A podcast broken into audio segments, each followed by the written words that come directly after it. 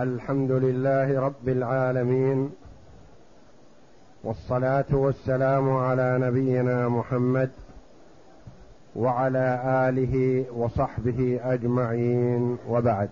بسم الله بسم الله الرحمن الرحيم. الحمد لله رب العالمين والصلاة والسلام على أشرف الأنبياء والمرسلين.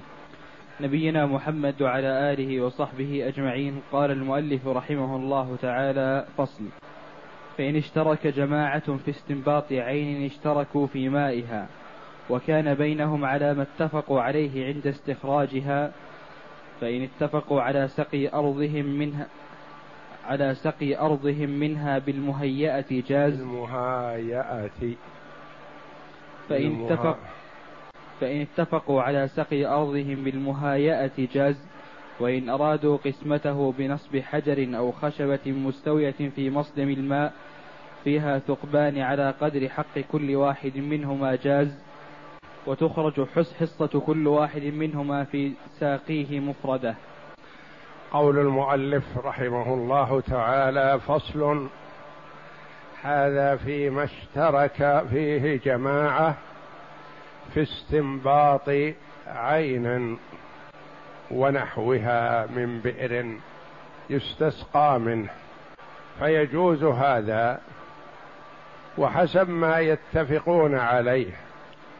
إن كانوا اثنين فلكل واحد النصف أو لواحد الثلثان ولآخر الثلث أو لأحدهم ثلاثة الأرباع وللآخر الربع.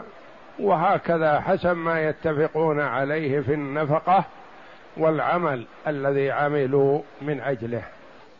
اشتركوا في مائها وكان بينهم على ما اتفقوا عليه عند استخراجها.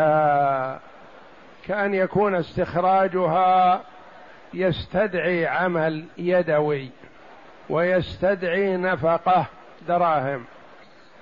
فأحدهم قال عمل اليدوي علي والآخر عليه النفقة ولأحدهم نصفها وللآخر النصف أو لأحدهما الثلث وللآخر الثلثان وهكذا. فإن اتفقوا على سقي أرضهما منها بالمهايئة جاز. قالوا مثلا لك يوم وليلة وللآخر يوم وليلة. أو لك ست ساعات من النهار وللآخر ست ساعات من النهار. ولل... ثم يعود في الليل وهكذا. أو لأحدهما السقي في الليل والآخر السقي في النهار. على أي ما اتفقوا عليه جاز. وإن أرادوا قسمته قالوا مثلا نريد الماء يكون مستمر عند كل واحد منا فنقسم الماء. نقسمه بماذا؟ بحجر أو خشبة فيها ثقبان أو ثلاثة أو أربعة حسب الشراكة. وتجعل هذه في ملتقى الماء ثم يذهب إلى كل واحد نصيبه. وإن أرادوا قسمته بنصب حجر أو خشبة مستوية في مصدم الماء فيه ثقبان على قدر حق كل واحد منهما. يعني يكون يجوز أن يكون الثقبان متساويين. هذا استووا في القسمة. أو يكون الثقبان واحد يستغرق الثلثين والآخر يستغرق ثلث. أو واحد يستغرق ثلاثة الأرباع والآخر يستغرق الربع. أو يكون فيها ثلاثة ثقوب لكل واحد ثلث. أو أربعة ثقوب لكل واحد واحد ربع. وهكذا حسب ما يتفقون عليه في القسمة لا حرج. وتخرج حصة كل واحد منهما في ساقية مفردة. يعني يخرج الماء من العين في ساقية. ثم يقسم. ثم كل واحد يأخذ نصيبه في ساقية. حسب ما يتفقون عليه في القسمة. نعم فإن اراد فإن أراد أحدهما أن يسقى بنصيبه أرضا يسقي أي يسقي بنصيبه. فإن أراد أحدهم أن يسقي بنصيبه أرضا لا حق لها في الشرب منه فله ذلك لأن الماء لا حق لغيره فيه فكان له التصرف فيه كيف شاء كما لو انفرد بالعين. نعم. وفيه وجه آخر أنه لا يجوز لأنه يجعل لهذه الأرض رسما في الشرب منه فمنع منه. كما لو كان له داران متلاصقان في دربين أراد كما لو كان كما لو كان له داران متلاصقتان في دربين أراد فتح إحداهما على الأخرى إلى الأخرى.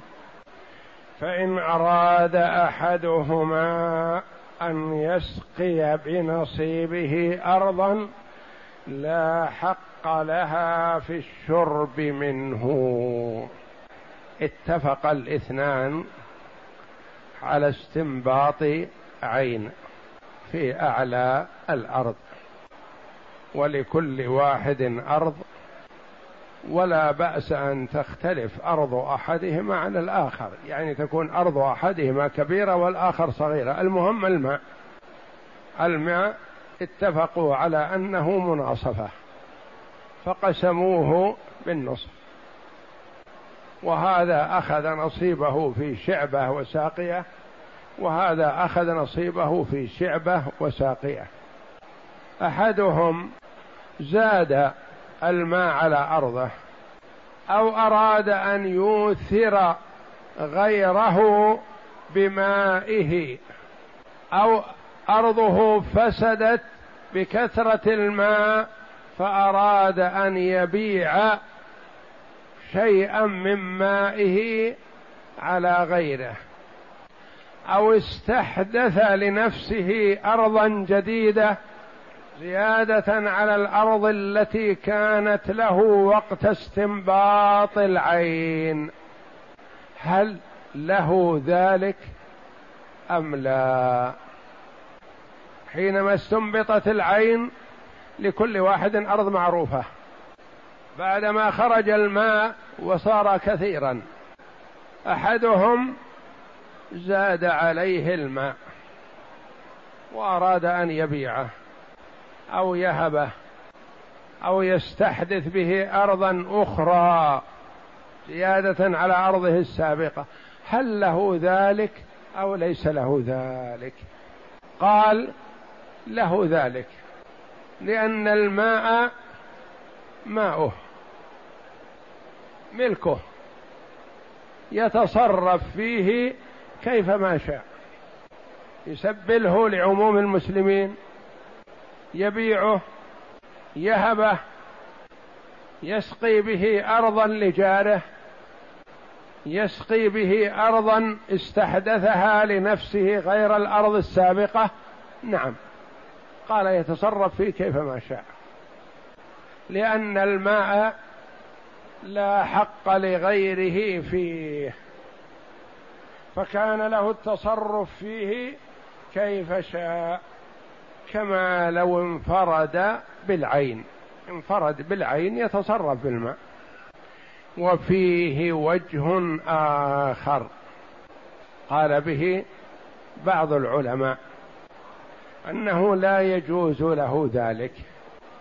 يقال له لا تسقي به إلا الأرض التي كانت ملكك حينما استنبطتم العين. يقول لما؟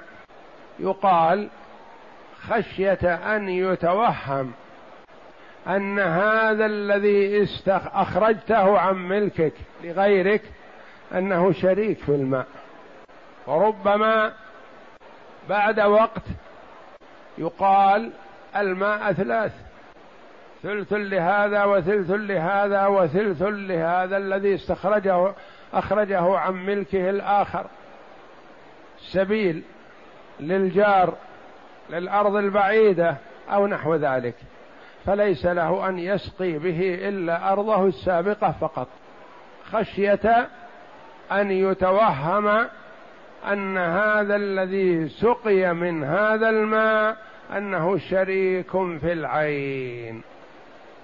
وكما لو كان له داران متلاصقتان في دربين أراد فتح إحداهما إلى الأخرى فليس له ذلك. هذا للشيء الممنوع للوجه الآخر الممنوع.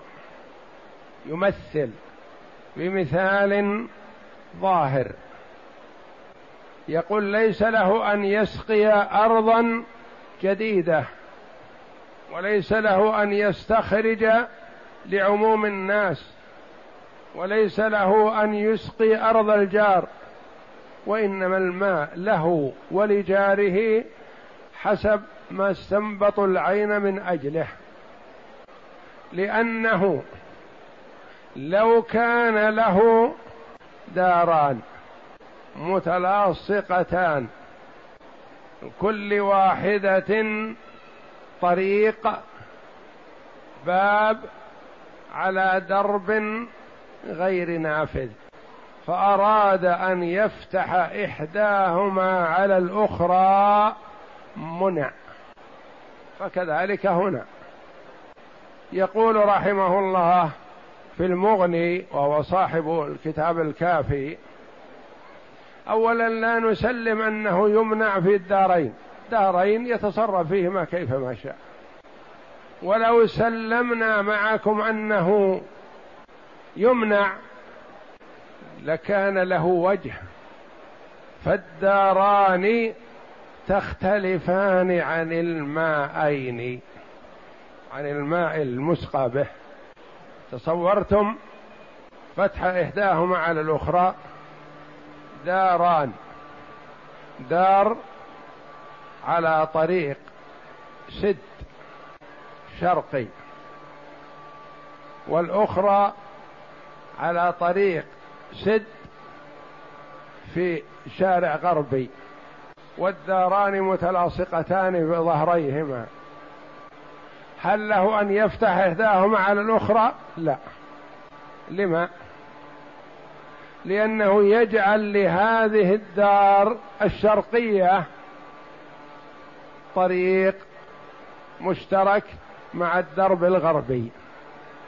ويجعل لهذه الدار الغربية باب يفتح على الطريق الشرقي. فيمنع من هذا. لأن هذا قد يكون في مضرة على الجيران. والجيران سبعة بيوت أو خمسة بيوت تفتح على الطريق ذا.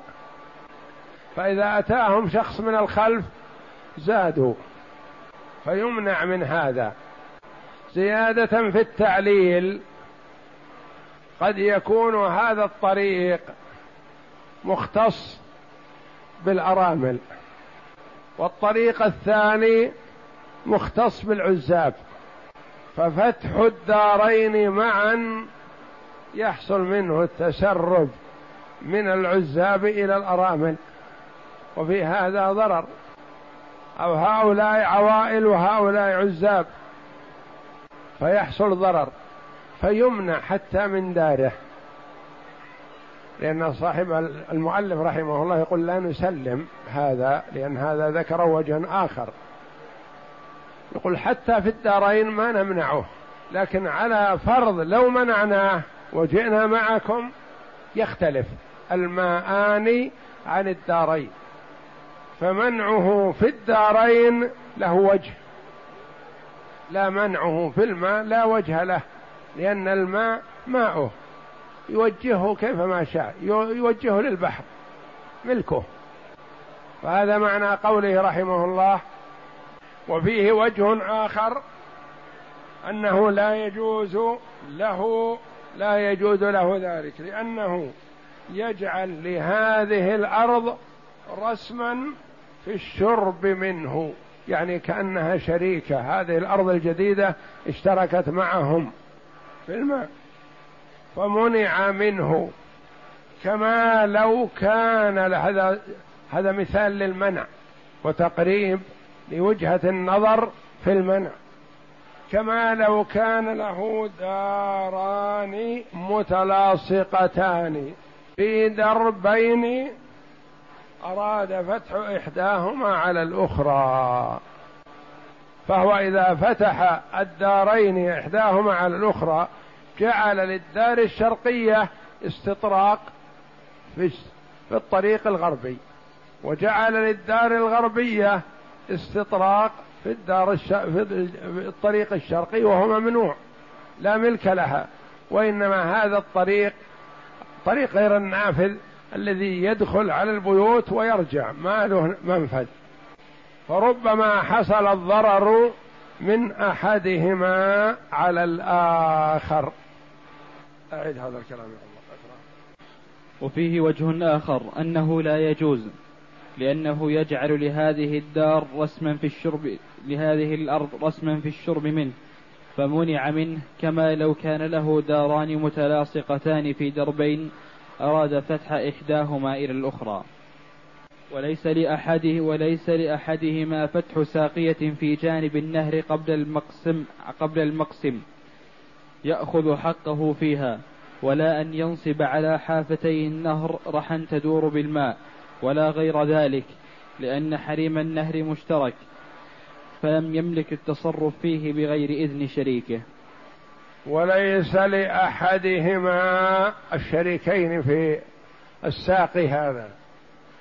فتح ساقية في جانب النهر قبل المقسم.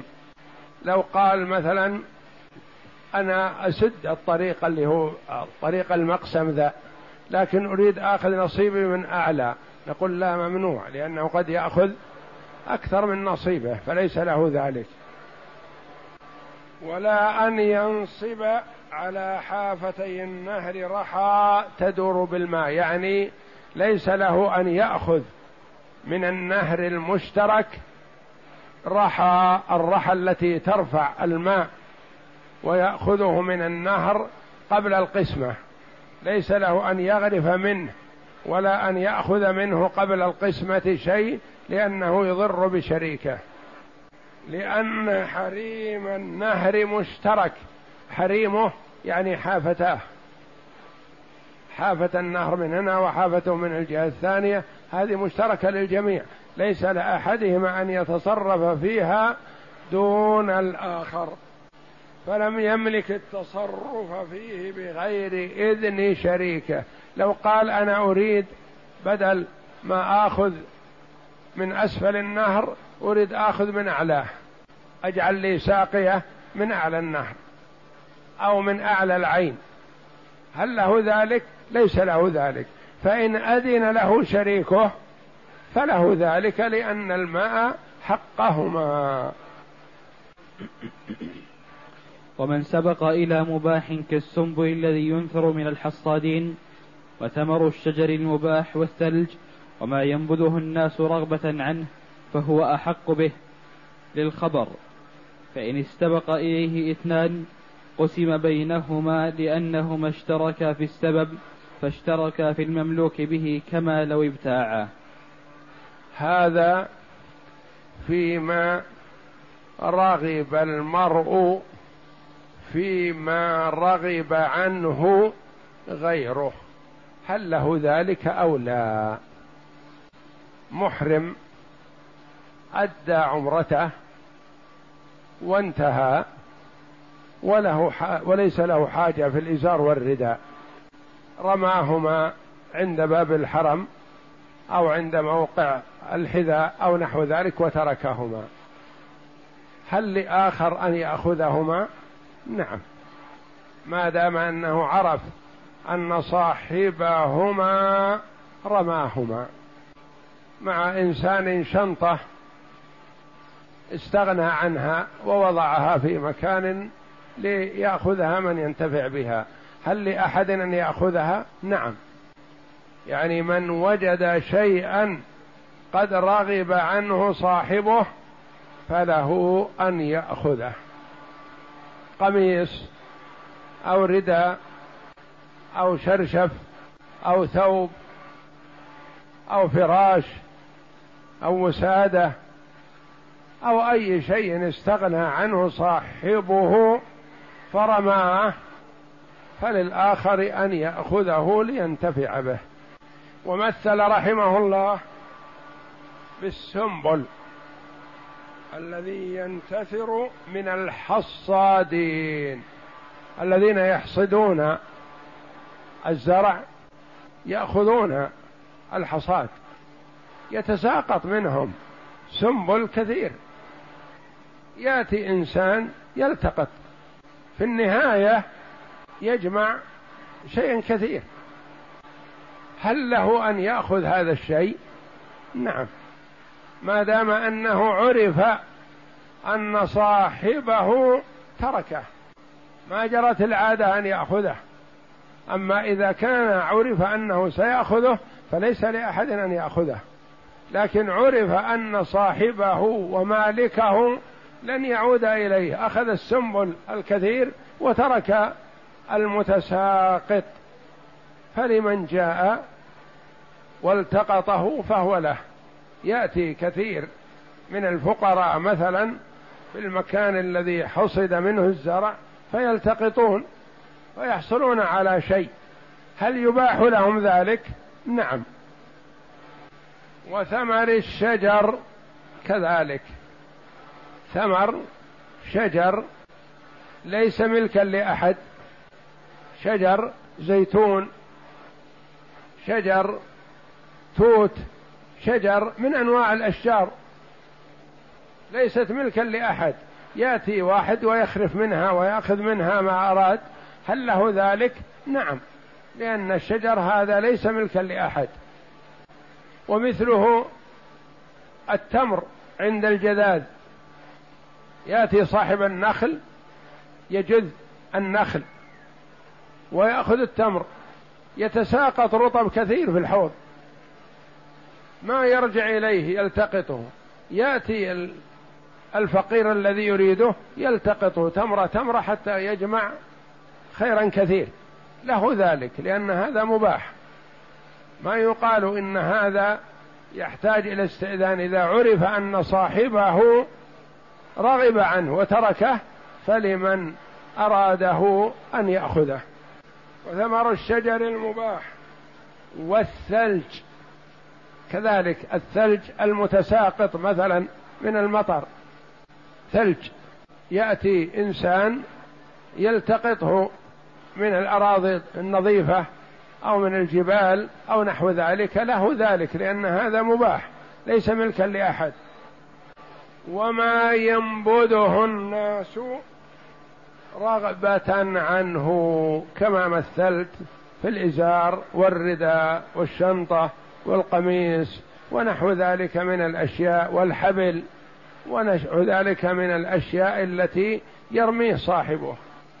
اشتراه مثلا فراش لينام عليه في منى أو في مزدلفة. في الصباح سار وتركه يثقله ما يريد أن يحمله. هو ما اشتراه إلا لينام عليه تلك الليلة وفي الصباح سار وتركه. فيأتي إنسان يمشي خلف الحجاج ويلتقط ما تركوه له ذلك لأنهم رغبوا عنه وهو يريد أن يستفيد منه فله ذلك. وما ينبذه الناس رغبة عنه فهو أحق به. من هو الذي أحق به؟ الملتقط الذي التقطه للخبر. من سبق إلى شيء لم يسبق إليه غيره فهو أحق به. فإن سبق إليه إثنان صار إثنان يمشيان سوا وسبق إلى هذا الفراش وقعت أيديهم عليه سوا فهما شركاء فيه قسم بينهما لأنهما اشتركا في السبب وهو السبق والالتقاط فاشتركا في المملوك به المملوك بالسبق هو هذا الذي رغب عنه صاحبه. كما لو ابتاعاه. يعني اثنان سبقا إلى فراش تركه صاحبه. يقول هو بينهم مناصفة كما لو اشتريا هذا البساط أو الفراش سواء فهم شركاء فيه.